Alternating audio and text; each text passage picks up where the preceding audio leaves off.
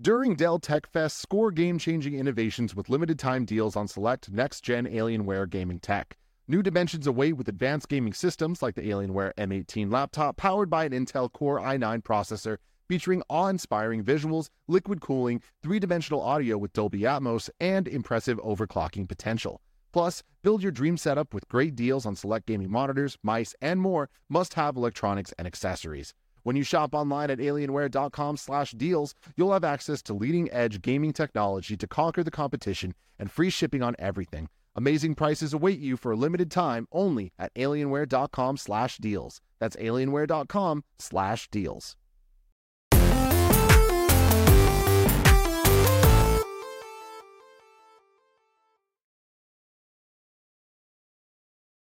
Yo, what's up? Welcome to Kinda Funny Games Daily for Monday, March 1st, 2021. I'm one of your hosts, Blessing Adeoye Jr. Joining me is Tim Ma fucking Gettys. Bless, I don't think I've done a show with you in a couple weeks. Yeah, man. It's I, I feel like it's been a while. Yeah, the schedule yeah. has been all uh, whack over the last all over the weeks. place. So I am happy. Did... I'm happy. The Tim and Bless energy on a Monday. I love it. Let's do it. Yeah, Let's man. Get it going. I did two back to backs with Fran, and I love Fran Mirabella. I want to host mm-hmm. Fran Mirabella more often. But I feel like what the world needs is more Bless and Tim. Hell 100%. yeah, hell yeah. That's what I've been saying for years, baby. Let's get it going. Tim, how you been? I've been good, man. This is a weekend that was much needed. You know, oh, yeah. a lot more chill than than the last couple ones have been. Uh, but this was cool. Got to watch a little FCF. Take Moose to a new dog park that was that is new around here. That How was, was the cool. FCF game?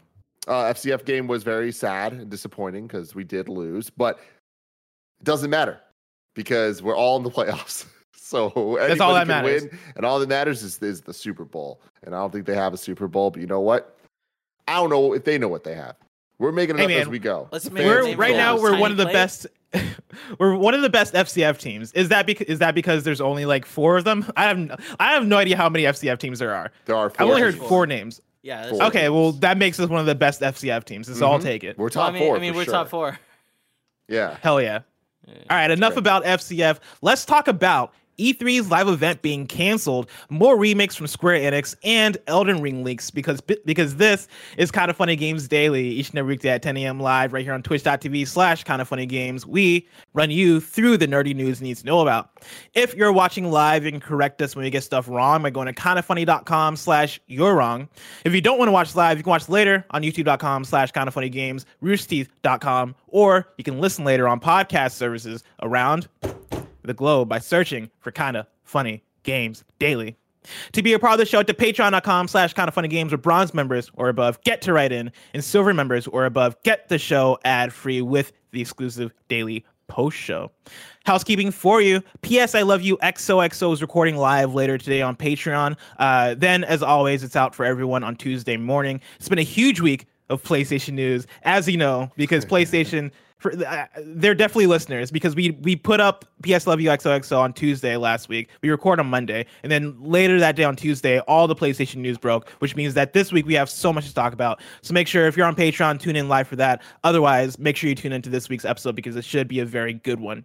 Then, as always, kind of funny. XCast went went live over the weekend. You can you can uh, catch Snow Michael Michael, Gary Whitta, and Parris Lilly as they go back and forth about Bethesda and what to expect from them this year. Uh, we have this month's Patreon Platinum tier print. Tim, I don't know if you're the one that added it, added this to the doc, uh, but I, you're you're aware of this. Are you, are you get to talk about this a little bit? Um, no, absolutely no. not. It was not me, and I do not okay. know what it is. But Kevin, you can go. The link is in the doc to kindafunny.com slash platinum, and it'll let you know what it is. It is a very awesome print uh, by the homie Nerf oh, there Alice. it is. Yeah. Yep. Yeah, yeah. Basically, it's an it's a Johnny Ace print that looks amazing. There Johnny Ace sitting on that throne. Boom. Boom. You have to be a kind of funny Patreon platinum tier member to get a hold of that. And so go check that out.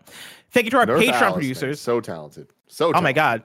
Dude, Alice is amazing. All of her art every single time. Every, time every time she puts out something new, I'm like, damn, it's awesome to have talented friends. Shout out to yep. Nerf Alice. Mm-hmm.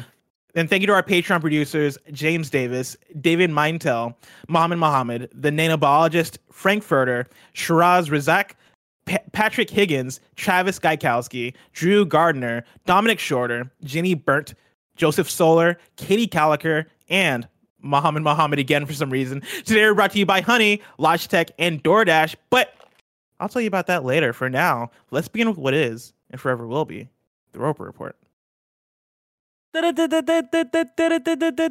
It's time for some news. We have six stories today. Starting with our number one. Pretty good. Pretty That good. was really good. That was really good. Starting with our number one, E E3 2021's live event has been canceled. According to the, to LA City documents, this is an interesting one I'm pulling from Adam Bankhurst at IGN. According to Los Angeles City documents, E E3 2021's physical event has officially been canceled.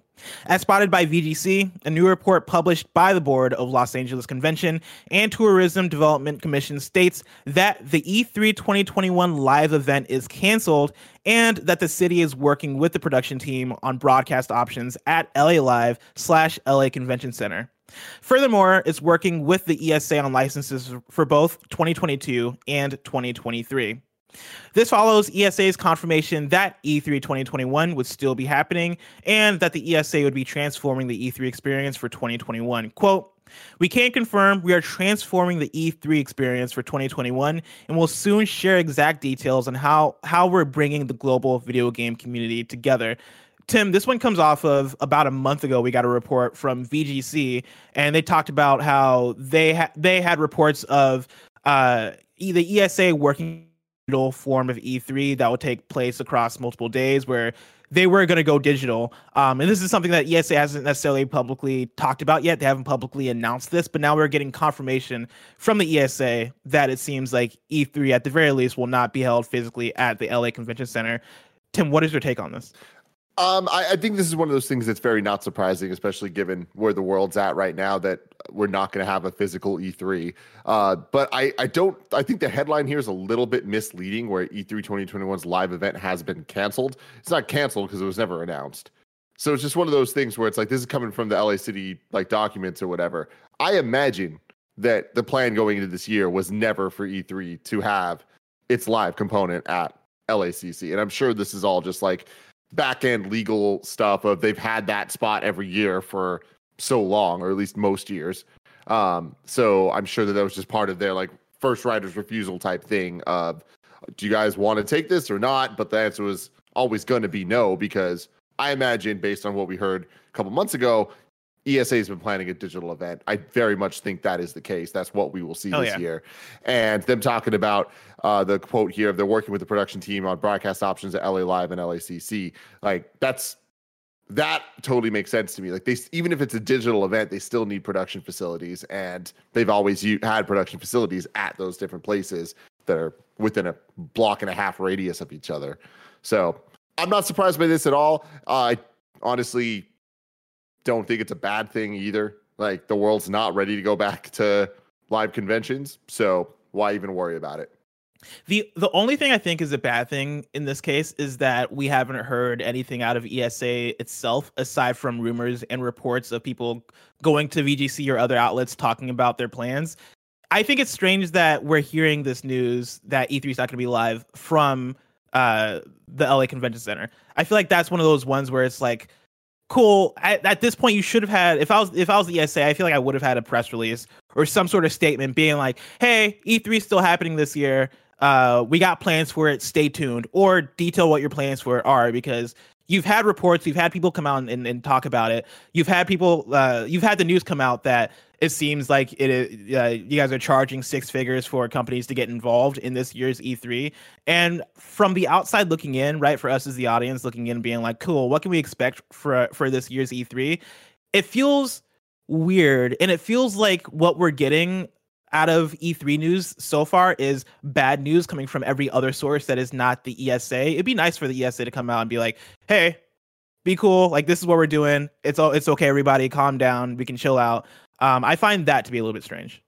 See, I come from the other side of it, where I think that them being quiet right now is a good thing because they're to me that means there's at least a chance they're gathering a bunch of dope shit together to wow us and kind of win people back on on E3. Because if they just mm-hmm. came out and said, "Hey guys, we're E3 and we're coming back," everyone would kind of be like, "We don't care," you know. But if they can come back and be like, "PlayStation's involved and Microsoft's involved and Nintendo's involved," then all of a sudden it's like, well, fuck, we can't we can't deny that. You know what I mean? Like, oh shit, that that's what we want an E3 to look like, digital or otherwise.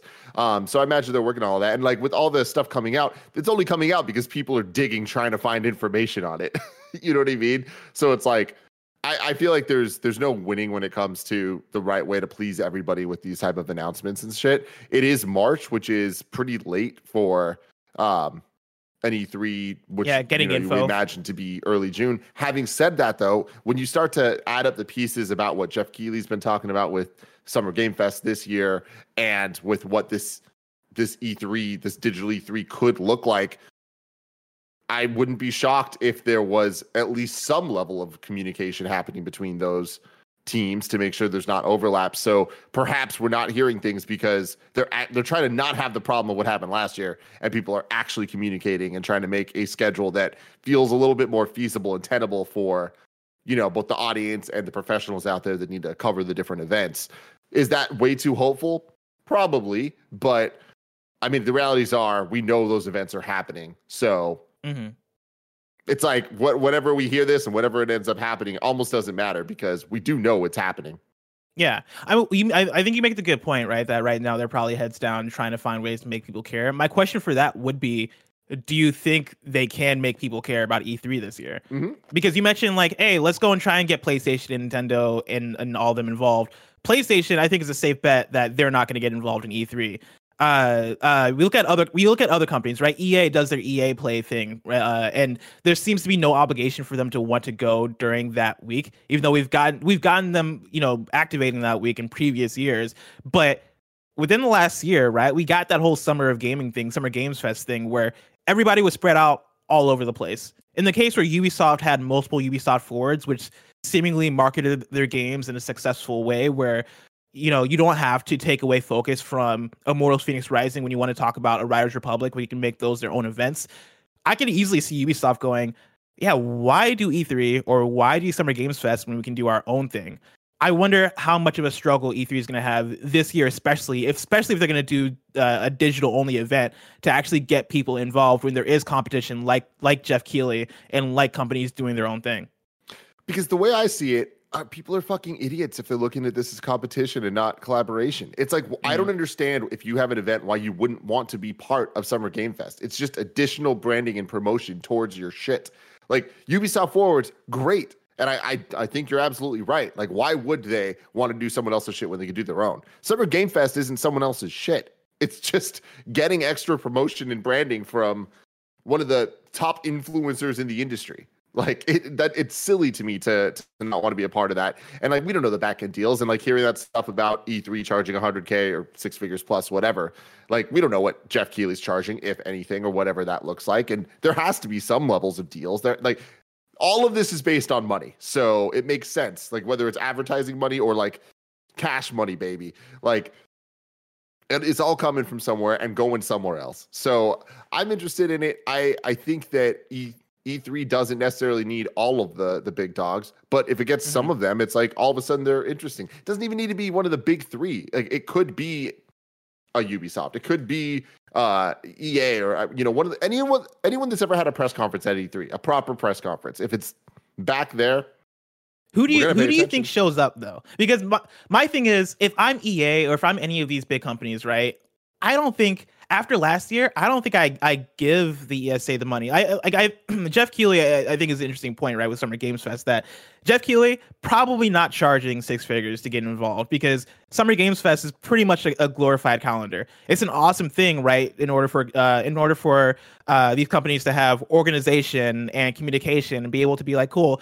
If Ubisoft Forward is going down the the second week of June, EA is not going to go the second week of June. Instead, EA is going to go the third week or the fourth week or the first week in July. I think that kind of uh, collaboration is awesome for the exact reasons you're talking about. And I think that makes complete sense, especially if Geoff Keighley's not charging six figures. Maybe it is closer to 10K or even free or who knows. Um, for E3, to pay in order to get involved after the the uh, last year proving that so many companies can just do it on their own I, it's hard for me to think of a scenario where Ubisoft or EA or Square Enix or any of the big dogs want to get involved. I mean, there's a lot of reasons why they would, and like I'm not saying that like I would do it. Like if I had mm-hmm. to have the choice of going with with E3 or going with Summer Game Fest, I'd go with Summer Game Fest. I would do my own thing and just have it be part of Summer Game Fest and get the promotion from it. That to me seems like the most duh no brainer of it all. But the thing with E3 side of it is like we don't know what the show's going to look like, and while it's very easy to hate on E3 for a multitude of reasons. There are certain things that they've done very well over the years. And if you pick apart certain bits of those and they kind of reform what this is to be a digital event that works, if they get the right people involved with whatever the production of the show is and with the whatever the hosts are, whoever the guests are that they have, like it could turn into something where it's like, okay, well, the promotion's built in there. So it makes sense to buy your way into that. The 100K is going somewhere. And I know all of us audience people are like, well, where's it going? It's like, well, they'll have the proof is in the pudding when it's like whoever, when whoever Ninja's hosting their goddamn shit. And it's mm-hmm. like, there are brands that are like, well, it's worth us to have to spend 100K to be next to Ninja. Do we think that's worth it? People in the chat and me? No.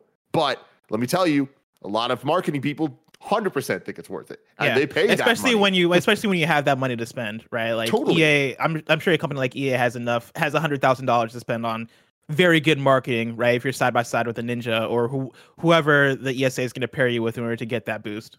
We scoff at the 100K buy in price. The people that are paying the 100K buy in price are not. They're just going to pay it. Mm-hmm. And people on those teams will. They're going to make a big stink about it on Twitter and be like, I can't believe it, whatever. Guess what? At the end of the day, those motherfuckers are paying. It's happening. Yeah. The question is, who are the motherfuckers they're going to pay for this year for a digital E3 when it's hot off the tails of last year when it was just a mess and Summer Game Fest completely destroyed E3 because there wasn't an E3. Exactly. I'm pu- pulling uh, directly from VGC's, VGC's article from early February, right, where they talked about what the plans are for the ESA. Uh, they mentioned here, and this article is written by Andy Robinson at VGC.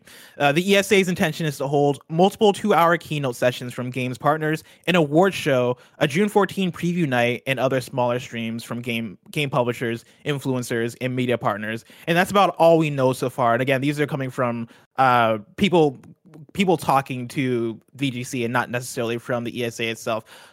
I expect that we'll we'll have words soon from the ESA because there have just been more and more leaks and more and more people talking about what E3 is going to be that is that are that are not them. And if I'm the ESA, I'm like, cool, we got to control this message at at some point. Even though they, I'm sure they are trying to figure out those those partnerships. Uh, but I hope we hear from them sooner or later, or sooner than later, because mm-hmm. right now I don't have the utmost faith in E3, and that's a combination of both what we've been reading and hearing about it, and then also just what the lay of the land looks like with totally. how things are changing. And they could adapt to that change. I have no doubts that that with enough shifting and changing, that E3 could uh, turn into something different that makes sense for 2021 and the years beyond.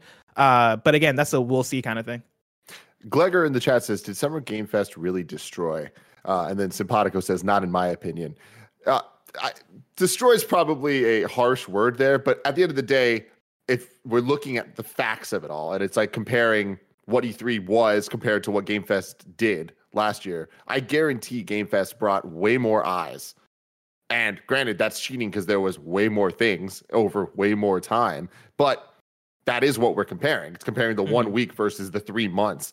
And I, I mean, I know for a fact we reacted to 10 times more uh, conferences than we ever would have if it was all just in one week, just because it was spread out and allowed us to be like, okay, well, this, you know, I, am blanking on even the names of them now, but uh, help me out like, here, bless. New Game Plus Expo. The, the, the New Game Plus the, Expo. We yeah. would have never reacted that during E3, but we did there, and that's us making content out of it. So not only is that us then showing our audience that, but that's also I guarantee so many more people are like, you know what, I'm gonna give this a chance today because I have nothing else to watch, so I'm gonna put it on.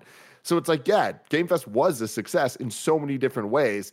It was a failure in the sense that we all looked at it and we're like, oh, this is stretched out and, you know, there's no major announcements and it's all just kind of whatever. But it's like at the end of the day, when you look back at it, a lot was announced in Summer Game Fest. And if you were to compare Summer Game Fest to an E3, it is, it's up there with any of them. It's comparable, yeah.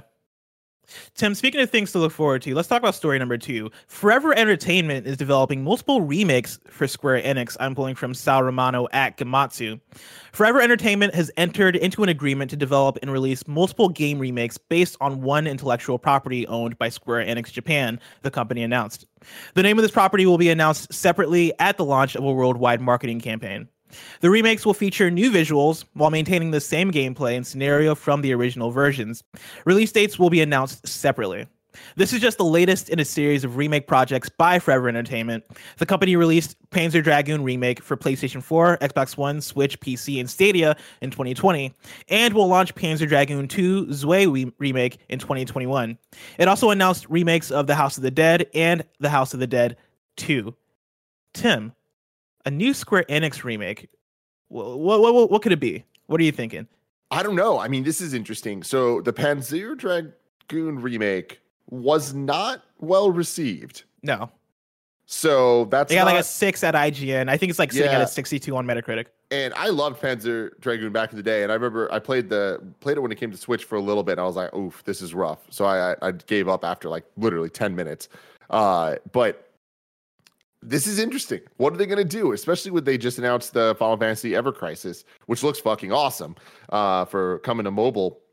And I wish that was coming to Switch. And I'm hoping that, that we get a Switch announcement for that sometime soon because it looks legit. Uh, if you guys don't know what I'm talking about, when they did the state of play last week, they announced Final Fantasy VII Remake Intergrade uh, coming very soon in June. And they also separately, Square announced that there's two Final Fantasy VII mobile games coming. Uh, one of them is literally a battle royale. A battle royale. And uh, the other one I can't is, wait for that one. Is Ever Crisis, which is a uh, it's essentially a remake, another it's, remake of Final It's a Fantasy Final Fantasy 7, remake. But it's a Final Fantasy VII compilation remake. So it also includes the story of Dirge of Cerberus and Before Crisis and uh, Crisis Core and all that stuff, uh, which is very, very cool. I'm very excited for that. And it looks awesome. Uh, but it's a mobile game. So I'm hoping that it does get the the port over.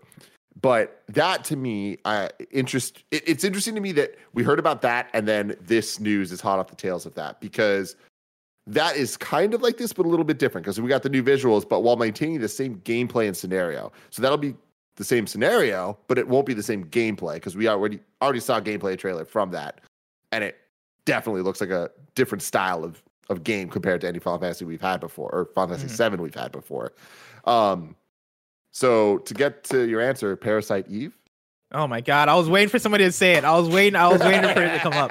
Give me Parasite Eve. I I mean the the options are in the air right now, right? Like uh, my unrealistic once would be Brave Fencer Musashi because I've been wanting some kind of comeback for that game, even though I know there's probably no reason financially for them to bring it back. I just liked Brave Fencer Musashi back in the day. But if you go through the the franchises that Square Enix has access to, right? Like it could be anything you know, uh, I'm on the Wikipedia right now, and there's there are more Square Enix franchises than I think I even realized. Because well, go, dude, that's that's the thing, man. Because not only obviously there's Square Enix, but then there's Crystal Dynamics. There's their whole Western side of things. Like that's what yeah. was so crazy about like even the Go games, the the mobile games that Jen used to work on up at uh, Square Enix Montreal. With its, it's like so cool good. Deus Ex and Lara Croft, Croft and uh, um, Hitman. It's yeah. like that's cool. Like those franchises are Square, even if we don't think of them that way yeah. that often. I mean, this this new story does shout out though Square Enix Japan specifically, which I which narrows it down a little bit, but still leaves access to still a bunch of different IP. Right, like I'm I'm looking at the Wikipedia right now, and it goes like Seven Saga, ActRaiser, All Star Pro Wrestling, Arkanoid is Square Enix. That's interesting. Uh, Battle Gear, Battle Stations, and this is the alphabetical. I'm still in the B's, mind you. And if I skip through, right, like Bushido Blade is in there. Um, uh, going through Deus Ex is Western, but Deus Ex is, is a Square Enix franchise that I want to to have a comeback. Um, Fighting Force, Front Mission is another one that's a little bit more popular. Um, and like the list goes on. Mana, like there there are a lot of options for them to go to go through. But here's um, the thing, though, bless. Like. Mm-hmm I'm uh, okay, there's a lot that I want to break down here, but like let's start with the pie in the sky. Like, what is the crazy get hype? Holy shit, I can't believe they're doing this. Because to me, the answer is Chrono Trigger. Yep, that's what I was gonna say. Chrono Trigger. Final Fantasy VI, which I'm Here's... shocked hasn't been remade. Because dude, you... let's think think about this for a second. Every mm-hmm. Final Fantasy has been remade, if I'm if I remember correctly, up until six. Like, how what, did we get like a Final Fantasy IV remake like, from 2D to 3D on the the 3DS or DS? I don't even remember anymore. But how do we get that? And we never made six. Like the most popular one. We we live in a world where fi- we live in a society where Final Fantasy VII remake exists, at least part one, but it's out. And we haven't had a Final Fantasy VI remake on a handheld system or something. Like that's nuts to me. We Here's have the mobile thing. port, but that's different. You you talk about the pie in the sky, right? Or the most get hype announcements. Mhm. You're Square Enix. You're coming off of Final Fantasy VII remake being such a successful thing that people are in love with. That is a big budget AAA title, one of the biggest titles of the year. Do you want to give a Chrono Trigger remake to Forever Entertainment, who's coming off of Legend of Dragoon that got a 62 on Metacritic? And that so that's the second part that I wanted to bring up, where I'm like, but what has Forever Entertainment done? Is there any faith or trust that they're gonna get these things right? I don't know. Eh, I, don't- I don't know enough about them to to make that judgment because all I know is Panzer Dragoon. But think about like Platinum, right? Where it's like when we talk about Platinum games, it could be Bayonetta or it could be Korra. Yeah. So it's interesting because like looking at the story here, it's like it also announced remakes of the House of the Dead and House of the Dead 2. So I'm excited about that. those Love are, me some House of the Dead. me too. Me too. Those are some Sega games, right? Yeah. Yep. So those Sega Dragoon, also Sega. Sega. So okay, so they're just so they didn't acquire Forever Entertainment. They are just entering into an agreement for them to make some Yes. games. And I'm sure it's a similar agreement that Forever Entertainment probably has with Sega. I'm sure that's kind of their thing is. Hey, who can we talk to in order to help remake their games or bring them bring them forward or whatever? Interesting. And so, you might you might have to think within that same scope of okay, Legend of Dragoon, House of the Dead. What is that size for Square Enix that they can bring back, but isn't necessarily one of their big titles? Something that is more of the double A or mid tier Square. the bouncer. Oh my god, you Yeah, figured don't- it out. I don't know if this is gonna work. Is there? Can we try to get Imran to come into this? Is that Uh, we can't. right now. We can We holler at can't? Imran. I mean, if Wait, you what- what'd yell you say, Buzz? loudly enough, he might be able to hear you in the. I don't know if he's in the chat. No, well, yeah. If he's in the chat, he can come through. I said. I I'm don't saying we. I don't know what. I don't know know. what he's up to. Is what I'm saying. He might be Oh, working. He has a job now. Yeah, fuck him though. Like we can, you know what I mean? I can, dude. I can DM him right now. DM DM him. Imran. DM him, man. Um, but as you do that, just thinking about this, it's, it's exciting to me because Square does have such a, a vast library of games that they can go back to. Um, and so many of them don't really need to have any crazy upgrades or anything, and just a nice visual boost could go a long way because the gameplay and story are what they need to be already. Um, but I don't know. This it's interesting where I don't know how small they can get with this with it being worth it for them. Because it's like, sure, Chrono Trigger might be too big of a a deal for them, but really, is it? Like I was remember talking to um to Ash over at Good Vibes Gaming recently, and Chrono Trigger is his favorite game of all time, and he was talking about how many copies it sold, and it's only in the like it's like a million copies sold total, Mm. and it's like that's insane. Oh my I- god, Imran Khan is fast as shit. Holy shit! Like- I I literally clicked enter five seconds ago. Greg Miller like texted me. He's like, I have to be in there. Uh, I'm in a meeting. I really can't stay long. but all good, Okay, all good. okay. We Love got just a quick question. We're talking about Forever Forever Entertainment. I don't know if you saw that they're working on a Square Enix remake. yeah, What do you think that is? Parasite Eve.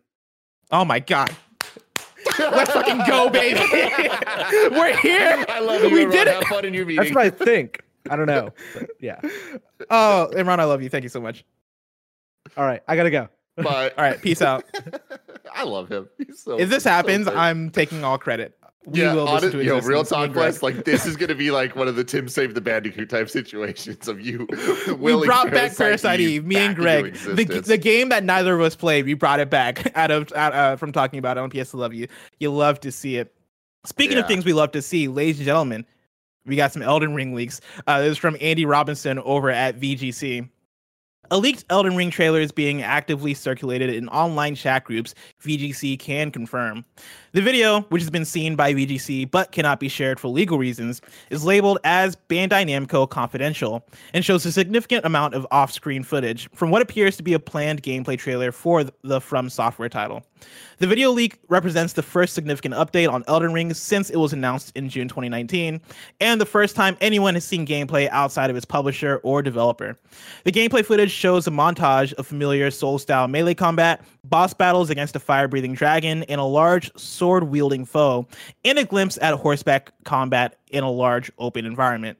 Since the off screen clip seen by VGC seemingly only shows a portion of the trailer. There is no release date mentioned. However, we understand Elden Ring has been has already been delayed several times internally due to disruption caused by the pandemic.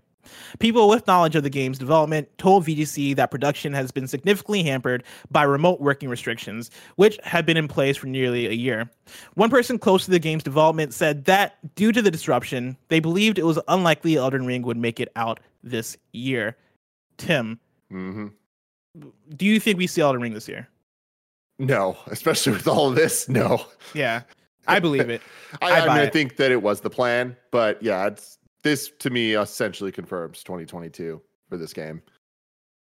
Yeah, I, I'm I'm I'm with you there. I like this this all this all sounds awesome in terms of like what the what they're showing in the trailer, right? And this is all stuff that we knew, right? It's coming from From Software, and so it's gonna have soulsy combat. It's gonna be open world. There's gonna be horseback riding.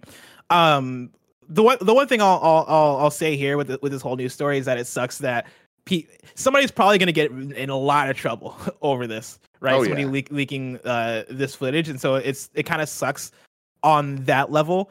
Um, but you know, to the point of them working on it, uh, or th- them having to delay it because of the pandemic and how that's affecting their work conditions. That makes sense. Take your time. Like, I don't think we need Elden Ring this year, right? Like, you know, take your time on it, polish the game, make the best game possible because people are looking forward to this game. I mean, dude, Elden Ring, I think is is they know what they have on them, and Oh, it yeah. is an extremely important thing for them to nail this, the rollout plan from head to toe, because this this game has the chance to really kind of hit in a more mainstream way than the previous from title have from titles have, simply because of the legacy that the Souls games and Bloodborne and Sekiro, all of them have built over the last couple of years, and I think we're just at this fever pitch moment of them breaking over where the, I think the narrative of oh my god these games are way too hard. You cannot it's impossible to get into them has changed to like no no no no no like it's worth getting into and you know all that like you can ease into it. Add George R. R. Martin to it and all that stuff it's just like and the fact that this is going to be a next gen game that people are like looking forward to that's going to potentially push the boundaries of all this shit Now Like, we don't know that. They've not announced platform yet. That's Which brings in a question from uh. Oh. Neo Aoshi, who writes in and says, Hey, insert who is hosting today. Long time, first time. With Elden Ring news on the horizon, do we see this being a 2021 launch or further? Also, do we think this is going to be a next gen game? What are your excitement levels with Elden Ring now that KF has dabbled more in the Souls like games the past year or so? And this is a, this is a, an interesting one because I think the easy answer is yes, there has to be a next gen version of this game because it's a huge release. You know, if it's coming out in 2021 or 2022, why wouldn't you have a, a next gen version unless you've been working on it for a long time and that wasn't in the cards? Um, I think it's the opposite way that they're asking. Are we getting a PS4 and Xbox One version? We're obviously getting a PS5 and Xbox Series X version or Series version. I think that's a good question. I don't know. Because like I that- think I think you probably like- do get both. I don't know. Like we'll see. I mean, it, it depends on when this game's actually coming out and what this looks like. I think that it's going to be undeniable the change and shift of what Cyberpunk did for the industry. Where you have to look at this and be like, at some point, I bet you developers are looking at the games and be like, all right, cool. We have the other gen version, we have the next gen version. Is the other one good enough to put out, or are we going to get totally ripped apart for this? And at some point, that money and having to deal with refunds and all that is just simply not going to be worth it. So I Mhm. can see them like trying to cut and run or whatever. And also, it'll hit a point where it, if it does come out late enough, it'd be weird to come out on the last gen console. But I mean, is it when you have that install base? Like, I, I for me, that's the big thing. Is this is a third party game, and so Mhm. for them, what matters most is sales. And if you're gonna, if you are going to release this game in 20, if your plan was to release this game in 2021, 1000 percent you're doing cross gen. 2022, I think that becomes more a little bit more of a question. But Mhm. if you have those versions already being worked on and probably um very far along at that point then i think you still release for both last gen and, and current gen because at that point what do you have to lose by releasing cross gen I think you're right, but when we look at From Software, it's like there's a lot of things where we can look at it and be like, well, why didn't they do this or why didn't do that? It's like why doesn't Bloodborne have a 60 FPS version yet? You know what I mean? It's it's like because they're working on that remaster, 60 But- FPS, ray tracing. yeah. It takes work. That's why. Yeah, yeah. I don't know that I, to be true, but like I, I hope that's true. I get it. It's just one of those things where I'm like, sometimes the most obvious answer isn't th- what they're going to actually do because of Mm-hmm. a bunch of things that we don't understand or like behind the scenes stuff. But um, I, I think that Elden Ring definitely has more going for it than some of the other ones have. I mean, I'm more excited for it than I would be if George R. R. Martin wasn't involved. So there's something there. Do you think you're Um, gonna try it out? Like, what's your what is oh, your hype level for Elden Ring? my hype level is I'm I'm super hyped that this seems to be the game for so many people and like that they- they have something mega huge to look forward to. I'm definitely going to give it a shot. I'm not expecting it to stick with me, but you know, they've they've earned that. They've earned that from me cuz their lineage has been fantastic and I like George R. R. Martin. So they're making the Mm-hmm. right calls to get me interested. Yeah, I'm I'm super hyped for Elden Ring. I'm more hyped for Elden Ring than I realized I could ever be, coming off of beating Bloodborne in December and then following that up by playing through and beating Sekiro. Over the weekend, I legit uh booted Sekiro back up. And I'm not I'm not the type of person that returns to games as much after beating them. Usually I'm like, okay, cool, I beat it, I'm done. And if, if I if I really want to play more, if, if the platinum's extremely attainable, then I'll go for a platinum or I'll go for side content and all that stuff. But I'm usually not that type of person. And over the weekend, I was just like, man, I kind of just want to go back because I I've been craving Sekiro. I've just been thinking about it while I'm not playing playing it because the gameplay of it is so uh, addicting in the way that the combat works and all this stuff. And I'm at the point where I'm seriously considering either doing a new game plus or starting from scratch. You know, now that I've beaten all the bosses and I know their patterns and I could probably beat that game way faster than I did the, first time. It's kind of like a, a challenge that I want to do for myself. And like that is translating to how much I kind of want Elden Ring because I know for From Software, playing Bloodborne and then playing Sekiro back to back and seeing how dynamically different those two games are, but how phenomenally they are designed makes me makes me look at Elden Ring and go, well, if they're able to make this gothic horror game uh fantastically and they're also able to make this uh uh, uh shinobi uh uh you know fast combat game as good as it is I want to see their take on an open world. I want to see their take on what a George R. R. Martin designed world can look like. That sounds awesome to me. Um, and so I am I am very much looking forward to Elden Ring at this point. I'm I'm excited because it seems like a lot of Kinda Funny is going to be into Elden Ring when it comes out in a way that a year ago we wouldn't have been. you know, we got you and Andy kind of pushing forward for sure, and uh, Imran isn't with us anymore, R.I.P. But like I'm sure he'll he'll make some appearances to talk about that that as well. Um, but I speaking of going back to old games. I booted up Jedi Fallen Order just because I, I had that same itch. Oh, where I was yeah? just like, man, I want some of this, and like that was my the closest I've gotten into being into that type of uh, gameplay. And man, I can't wait till the sequel's announced. Yeah, I Let's saw you fucking go. tweeted about the Jedi Fallen Order sequel, and I hadn't even want thought it. about that yet. Like Jedi Fallen Order came and went a little bit for me, but I loved it as I was playing it. And when you when, when you made that tweet, I was like, yeah, I could go for a Jedi Fallen Order game. Like that does sound like a fun thing to play right now. Hell yeah, man. Uh, speaking of EA, though, story number four EA's delayed the next Need for Speed. This is Owen S. Good at Polygon. Electronic Arts will postpone the next Need for Speed game by a year and put its studio, Criterion Games, to work supporting EA Dice on the Battlefield series, which will debut on the PS5 and Xbox Series X this fall. In an interview, EA's top executives for studios stressed that neither franchise is in trouble, nor is Criterion being taken off its next Need for Speed project. Laura Laura Miele, EA's chief studios officer, told Polygon that pandemic working conditions and the Codemasters acquisition are already delivering already delivering at least one racing game for EA later this year made reassigning Criterion a rational call. Quote, Battlefield is shaping up great. The team has been working incredibly hard. They pushed hard last year, and yes, we have been working from home, uh, Miele told Polygon. Uh, she continues, and it's hard. It's hard to make games from home, and the EA Dice team is is fatigued a bit. We have been we have a great game and some incredible potential with this game. We're playing to win. We're playing to put a great Battlefield game out in the market. End quote. Uh, as a reminder, last November, EA mentioned that Battlefield, the next Battlefield, and the next Need for Speed games should be out by March 2022. So there you go. Tim, do you have any thoughts on this one? Um, so they're saying so originally they were saying by March 2022, but now it's delayed a year. So the next Need for Speed would be by March 2023.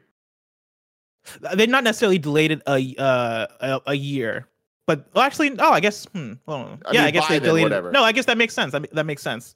I mean, so I guess that would make it 2023. obviously take whatever time you need. Like, don't put out bad projects. That doesn't help anybody, and it's just a waste of time and money and all of that. I hope, I dream that one day we'll get a Need for Speed of consequence again, because Need for Speed used to really mean something, and now it just kind of just feels like a title that could have put out six different games in the last ten years, or could have put out one, and none of us would really know the difference. You know what I mean? Because it just kind of they just happen. I know, like. Need for Speed. Heat came out, but it just kind of just came and went. Like I wonder if they can't, if there's anything they can do to make it really relevant again, because it used to be a powerhouse, man. Like, God, Do you think love a- Criterion is the answer? Because this is the first It could be. By Criterion in a while. Because the last two Yeah. have been made by Ghost Games. The last three, I want to say, and the previous one that Criterion worked on, I believe, was the reboot of Need for Speed Most Wanted. Yeah, yeah, yeah. I mean, I definitely think that, that it could be, and I, you know, it getting delayed or pushed back for pandemic reasons isn't the best news. I'd much rather it be like, hey, we're we're pushing it back because we want time to like get this right, just as its own thing, not because of some other external factors. But again, I hope that this means good things, and all of this leans to the most faith I've had in a Need for Speed in a long time. So we'll see. Yeah. And then Yeah. Battlefield is like cool.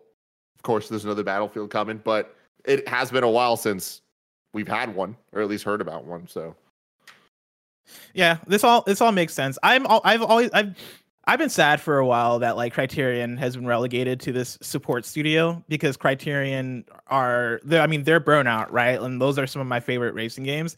And I'd love for Burnout to make a return, but at this point I'm kind of giving up hope because with EA having both Need for Speed and Burnout, Need for Speed I think just in, in name automatically just sells more units for them and so they just want to keep churning those things out which i get like do your thing i get it um but at the very least i hope criterion making the return kind of brings back that burnout spirit because I, I thought we were going to get that a bit in need for speed payback when we saw the trailer for that and then again from need for speed heat. I know some people really liked need for speed heat um but yeah i don't know. I i, I hope i hope we see a return to form for need for speed because i'm with you that this last generation of need for speed kind of blurs together. Like it started off with rivals we got the need for speed uh, game that was just called need for speed we got payback we got heat and i look at all those games and i'm like cool. Like I- i'll i try i usually like jump in for a session and then i'm like yeah this is definitely a mo- modern need for speed and then pop out. Um yeah, Kev, So- if you could bring this up. Here's the thing, Bless. Obviously, I'm a Need for Speed Underground fan. I just want another Underground, whether it's Underground 3 or I much just prefer just a, ga- a new reboot called Need for Speed Underground. But like, look how good this PS2 game looks. dude i remember so i had i had burnout 3 takedown on the ps2 and there was a demo for uh need for speed underground 2 in burnout 3 takedown which is the thing that i i i miss when that happened because that would happen all the time in the ps2 era but i would i used to play that demo all the time and be like what is this cool ass fucking game like they're fucking racing at nighttime it's all cool The soundtrack is just incredible. But dude, I'm lo- how is this game almost 20 years old? yeah it looks amazing And like, Bring imagine this with with ray tracing. oh Because like yeah the most beautiful thing about Need for Speed Underground was all the puddles and how reflective and Tokyo it all looked. You know, oh my god, it'd be amazing. God, bring it back. Uh, Tim, I have a couple of more news stories for you, but before we get there, I want to tell you about our sponsor, of course. You can go to patreon.com slash kind of funny games where you can get the show ad free. And speaking of ads, this episode of Kinda Funny Games Daily is brought to you by Honey. We all shop online, and we've seen we've seen that promo code field taunt us at checkout. Uh, I gotta pause myself on the video because it's weird seeing myself on the Twitch screen go full screen while I'm reading. Uh, but uh, back to the ad. Thanks to Honey, Manually searching for coupon codes is a thing of the past. Honey is the free browser extension that scours the internet for promo codes and applies the best one it finds to your cart. Honey supports over 30,000 stores online that range from sites that have tech and gaming products to popular fash- fashion brands and even food delivery. Imagine you're shopping on one of your favorite sites. When you when when at checkout, the Honey button drops down, and all you have to do is click Apply Coupons. Wait a few seconds as Honey searches for coupons it can find for that site. If Honey finds a working coupon, you'll watch the prices drop. Kinda Funny loves Honey. Tim Gettys himself has used it for years and has saved thousands of dollars. He says himself, You're silly if you don't use it. It's free and easy. Isn't that right, Tim? Silly, silly. Silly, silly. Uh, Honey has found its over 17 million members, over two billion dollars in savings. If you don't have, if you don't already have Honey, you could be straight up missing out on free savings. That's right, free savings. It's literally free and installs in a few seconds. And by getting it, you'll be doing yourself a solid in supporting this podcast. Get Honey for free at joinhoney.com slash games. That's joinhoney.com slash games so you know so they know that we sent you. We're also brought to you by Logitech. Gaming headsets are important. You want a headset with a good mic, good sound, and a headset that feels comfortable to wear. That's what's best about the G733 wireless gaming headset from Logitech G. The G733 Lightspeed wireless gaming headset comes with 2.4 gigahertz wireless connectivity, front-facing dual-zone LightSync RGB, Blue Voice mic technology, Pro G audio drivers, and multiple colorways to choose from. It also has total freedom with up to 20 meters wireless range with Lightspeed wireless. Keep playing with 29 plus hours of battery life. Play wirelessly on PS4 with stereo sound. With front facing dual zone LightSync RGB lighting, you can personalize your headset lighting across style and comfort. The reversible suspension headband is designed for the for the ultimate comfort during long play sessions. Each G733 colorway has its own unique headband design. There's also soft dual layer memory foam that conforms to your head and contours around the jaw for a better seal, reduce stress points, and delivers long longer lasting comfort. Greg was very entertained last week with the whole uh, contour around the jaw for a better seal. And now that I say it out loud, I'm also very fascinated with that because I want to know what that looks like. because that must be like wearing like a, a bike helmet, but cooler, you know, because it's a Oh, headset. You know, get that get that that tight grip going. You know what I Mhm. mean? You know what I Mhm. mean. I know. It's available in multiple colorways, each with its own vibrant reversible headband and, co- and corresponding ear pads. For a limited time, Logitech G is offering our listeners express shipping at logitechg.com. Use code kinda funny daily free ship 31 for express shipping today. That's express shipping for all Logitech G products with promo code kinda funny daily free ship 31. Hurry now since after this promo, the code expires in 3 days. Last but not least, brought to you by DoorDash. You want Chinese, they want pizza, and someone is craving froyo. There's something for everyone on DoorDash. DoorDash connects you with the restaurants you love right now and right to your door. And now you can get the grocery essentials you need with DoorDash too. Get drinks, snacks, and other household items delivered in under an hour. Ordering is easy. Open the DoorDash app, choose what you want to eat, where you want it from, and your items will be left safely outside your door with the contactless delivery drop off setting. With, with over 300,000 partners in the US, Puerto Rico, Australia, and now Canada, you can support your neighborhood go tos or choose from your favorite national restaurants like Popeyes, Chipotle, and Cheesecake Factory. For a limited time, our listeners can get 25% off and zero delivery fees on their first order of $15 or more. When you download the DoorDash app and enter code GAMES2021, for our Canadian listeners, use code GAMESCA. That's 25% off, up to $10 in value, and zero delivery fees on your first order when you download the Door DoorDash app in the App Store and enter code GAMES2021 in the US and GAMESCA in Canada. Don't forget, that's code GAMES2021 or GAMESCA for 25% off your first order with DoorDash, subject to change. Terms apply. Story number five uh, Bandai Namco trademarks Bandai Namco Next. This is Stephen Tailby at Push Square. It looks as though Bandai Namco will be joining its peers with its very own digital showcase. The publisher has, has registered a new trademark for something called Bandai Namco Next, which is almost certainly going to going to be a live broadcast in which the company delivers news on upcoming releases. Akin to something like a State of Play or Ubisoft Forward, we anticipate this is Bamco's own show through which it'll provide updates on its own IP. Perhaps what's most exciting about this is that right now the rumor mill is worrying is worrying about Elden Ring From Software's next action RPG. Currently, the internet the, the internet is abuzz about a leaked gameplay trailer. Could it be that the that the game will make its long-awaited return during Bandai Namco next? And Tim, that's something we hadn't talked about in the previous news story. Where do we see this trailer that uh, that's leaked online? Do we see it soon, and do we see it at a possible Bandai Namco next? Well, bless. It would make a lot of sense to be at a Bandai Namco next. Yeah. if, they- if Bandai Namco has Bandai Namco has never done a showcase like this, and all of a sudden they're doing a showcase like this right after we see leaked footage from what looks like a trailer for Elden Ring. I imagine that trailer for Elden Ring is going to be the the you know kind of linchpin of this whole thing. Yeah. No, that would be the hotness. That would make a lot of sense. Now, do you think Bandai Namco Bandai Namco Next is indeed going to be a EA Play or State of Play type thing? Uh, and when do you think we see it? Um, it yeah, definitely. I, I don't think it'll be as big of as like EA Play. I think this will be more similar to like a smaller uh Ubisoft, Ubisoft Forward. forward. Yeah. Yeah. Um but yeah, and I, I imagine we'll see it fairly soon. I hope so, man. I could, I could, like we talk about how the whole E3 Summer Games Fest thing just lasts the whole year now. Um, but with the way that this year is kind of kicked off, when, when I say this year, I mean the last week. the way the last week kind of went, the last couple weeks kind of went right, where we got the Nintendo Direct, the State of Play, the Pokemon Presents. I'm in it, man. I'm ready. Give me more of the, the of the things. What's up, Tim? I have a theory. What's up? and I might be wrong about this, but taking all of the news stories from today and putting them together, except for the Need for Speed story, Bandai Namco Next will be part of E3. Ooh, I can see it.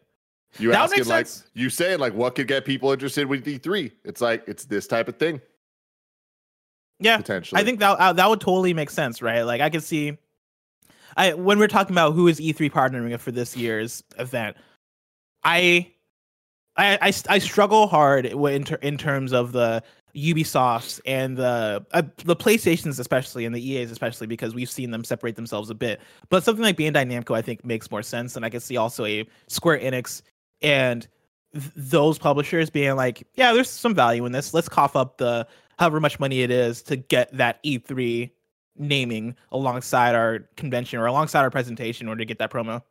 Yeah, could be interesting. And like the thing is, I have seen a lot of different press conferences come and go over the years, right? Bethesda didn't always have a press conference, then all of a sudden it did. Konami Mhm. back in the day had one and then didn't. Square Enix every once in a while, they are depending on their titles, they either do or don't, and the scale to you know which they exist changes uh, depending on the year. But uh, Bandai Namco, I, I like the idea of different devs and publishers kind of having showcases when they have enough things to show, or even when they have a main event thing, and then we can be introduced to things around that. I think that that's when these showcases work best. So the idea of if it is Elden Ring that's getting us all in, but then that's surrounded by all the other Bandai Namco titles, sure, we're going to get a lot of anime stuff, but you know, there's going to be some cool things in there. See, it's interesting because if I'm PlayStation or Xbox, I'm getting Elden Ring in my presentation. I mean, that's I'm the with- one. yeah, that's the that makes that's the one wrinkle is like one of them has to be like, yo, we gotta own this thing. I forget Mhm. where we got uh, kindafunny.com slash you're wrong. Where was Elden Ring first revealed? Was it revealed at a PlayStation or Microsoft aligned thing? Wasn't it Game Awards?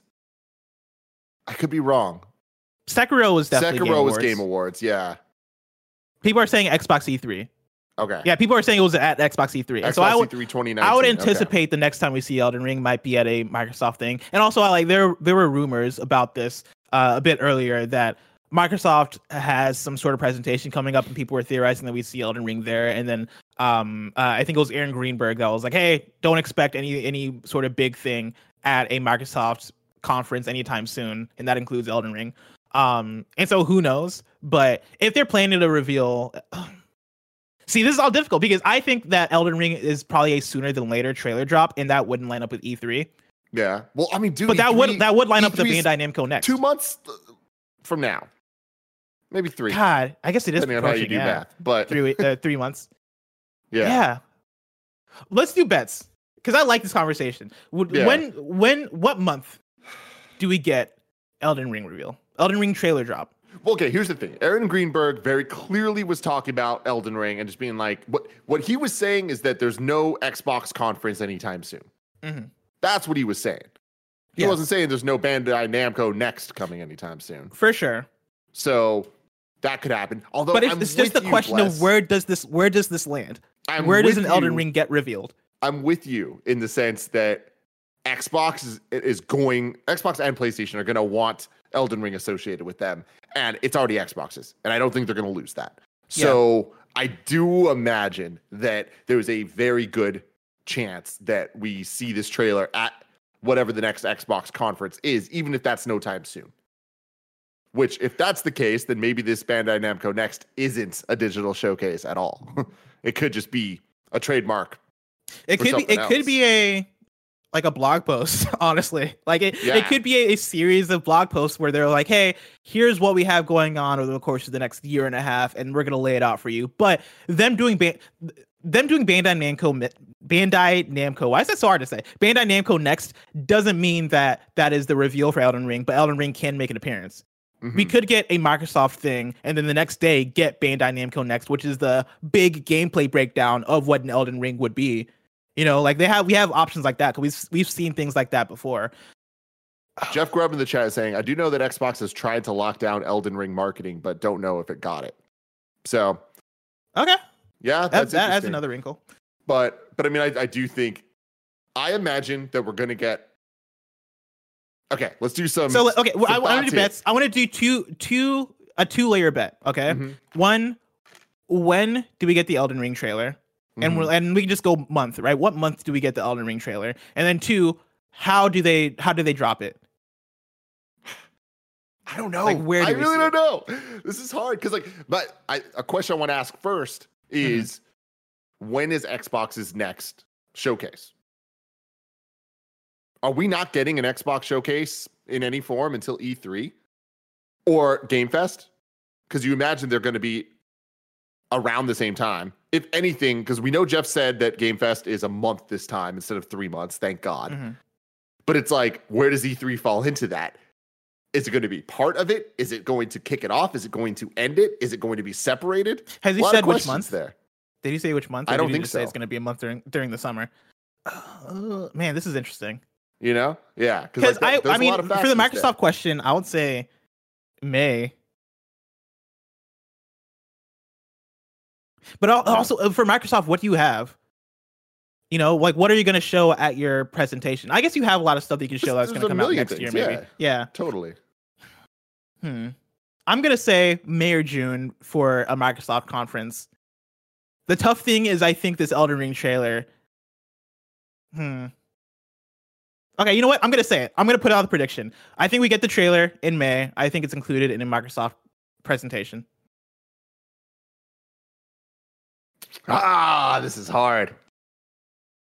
I mean, all right. I'm like 50 50 on this Is it coming out in March. Like this trailer, is it just going to drop somewhere? Or is it going to be part of this Bandai Namco next? And if so, here's the where does that fall? The Bethesda, say it's part of Bandai Namco next. No, no. the Bethesda. I- I mean, if you want some more info too, the Bethesda acquisition, I believe, finalizes sometime soon. I think within the next month or so. And people are people have been uh, running that rumor mill that that's going to align with some sort of Bethesda presentation. I think they talked about that on XCast also. And so that might push an actual Microsoft related thing to later if that's how they wanted to. I mean, that it. is a Microsoft related thing. yeah, but they if wouldn't. They wouldn't put. They wouldn't put Elden Ring though in that. No, no, no, no, no, no. Yeah. That would just be Bethesda specifically. So yeah, I mean, fuck it. I'll say it. Bandai Namco next, and I'm gonna say it in June. in June. During it'll be during E E3. See if it's if it's a Bandai Namco next, I think it's happening this month. Okay, I'm- I'm But uh, but I'll fun let here. you I'll let you have it though. like okay, so cool. We're we're locking it in. I guess we don't necessarily have to bet anything specific. Let's just bet bet for the for the fame for the fame and glory. What don't was the. Indiana Maybe Jones thing? Another pizza party. But Kevin has so many pizza parties coming to him. Yeah, No, let's do it for the fame and glory. Uh, speaking of the opposite of fame and glory, let's talk about uh, story number six, which is our last news story for the day. We've got even more stories of Stadia's struggle. This comes from Jay Peters at The Verge. Two new reports from Bloomberg and Wired have shed some light on some of Google's fail- failures in building its Stadia cloud gaming service. The reports come just a few weeks after Google Google announced it would be shutting down its in-house Stadia game development studios. One key issue, according to Wired, is that Google Google may not have put as much investment in its internal studios as its much hyped plans for Stadia may have suggested. Stadia chief Phil Harrison announced Stadia, Google's Google Stadia Games and Entertainment Studios at the Games Developer Conference in 2019 when Google made its first big splash with Stadia. However, according to Wired, quote, it would be months until Google would actually hire the bulk of the Stadia's uh, the studio's developers, end quote. Google's goal, Google's goal, Google's goal was to hire 2,000 people over the course of five years to make Stadia games, Wired reported. Two sources also told Wired that Stadia, quote, did not meet internal expectations in 2020. Uh, that backed up but that's backed up by Bloomberg, which reported Google missed Stadia targets for quote sales of controllers and monthly active users by hundreds of thousands end quote. Google also attempted to attract users to Stadia by making deals with publishers for ports of tentpole games like Red Dead Redemption 2 in the tens of millions of dollars, reports Bloomberg. And according to Jason Schreier, the, the author of the Bloomberg story, Google apparently spent tens of millions per port. For now, Stadia will continue to exist as a platform, even though Google won't be making games for it. Tim, this is just another round of reports based on what we've gotten out of Google Stadia, and it doesn't seem like it was well planned, is what I'll say for the least. Yeah, At definitely. I mean, the, the most shocking thing to me is that the amount of money spent to secure the ports coming to, to Stadia of tens of millions of dollars. Like, that's crazy. At the end of the day, that's what things cost. And that this goes back to the six figure price entry into E3. These motherfuckers got money on a level that we don't understand. so obviously, this led to not having the success that they'd be looking for there, but they will throw around this money when necessary, or sometimes when not necessary. Yeah, the thing that messes me up a little bit here is that they spent so much money on third party games like Red Dead and and other games um but seems they seem to not have the same commitment whatsoever with first party which i think is an interesting thing right like you would think that if you're going to go that hard for third party put in the same amount of investment for first party and that I just mean, wasn't they there did, right? Didn't they put the investment in, but they just never like it. It takes time to make games. So Yeah. You can't just like come out of nowhere and be like, we're starting this dope ass first party team.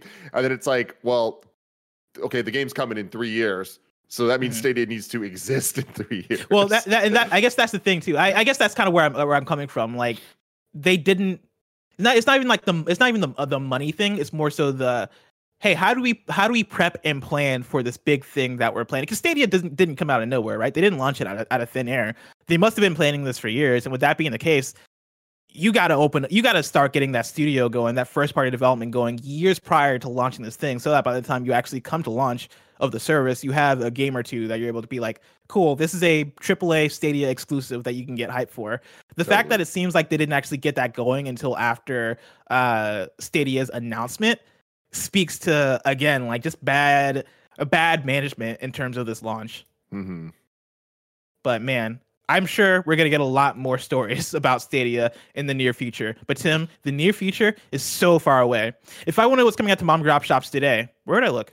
The official list of upcoming software across each and every platform is listed by the Kinda Funny Games Daily show hosts who want to let Bless know that that was the worst segue of all time each and every weekday.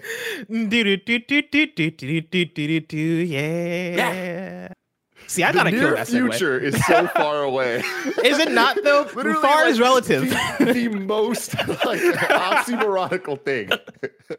Again, time is relative. Near future, far for somebody. What what Mm-hmm. makes up the thing far? We have no idea. Out today, we got why is Microsoft Edge opening on my computer right now? Get out of here. Right out Yeah, today, we got Foregone on for PC.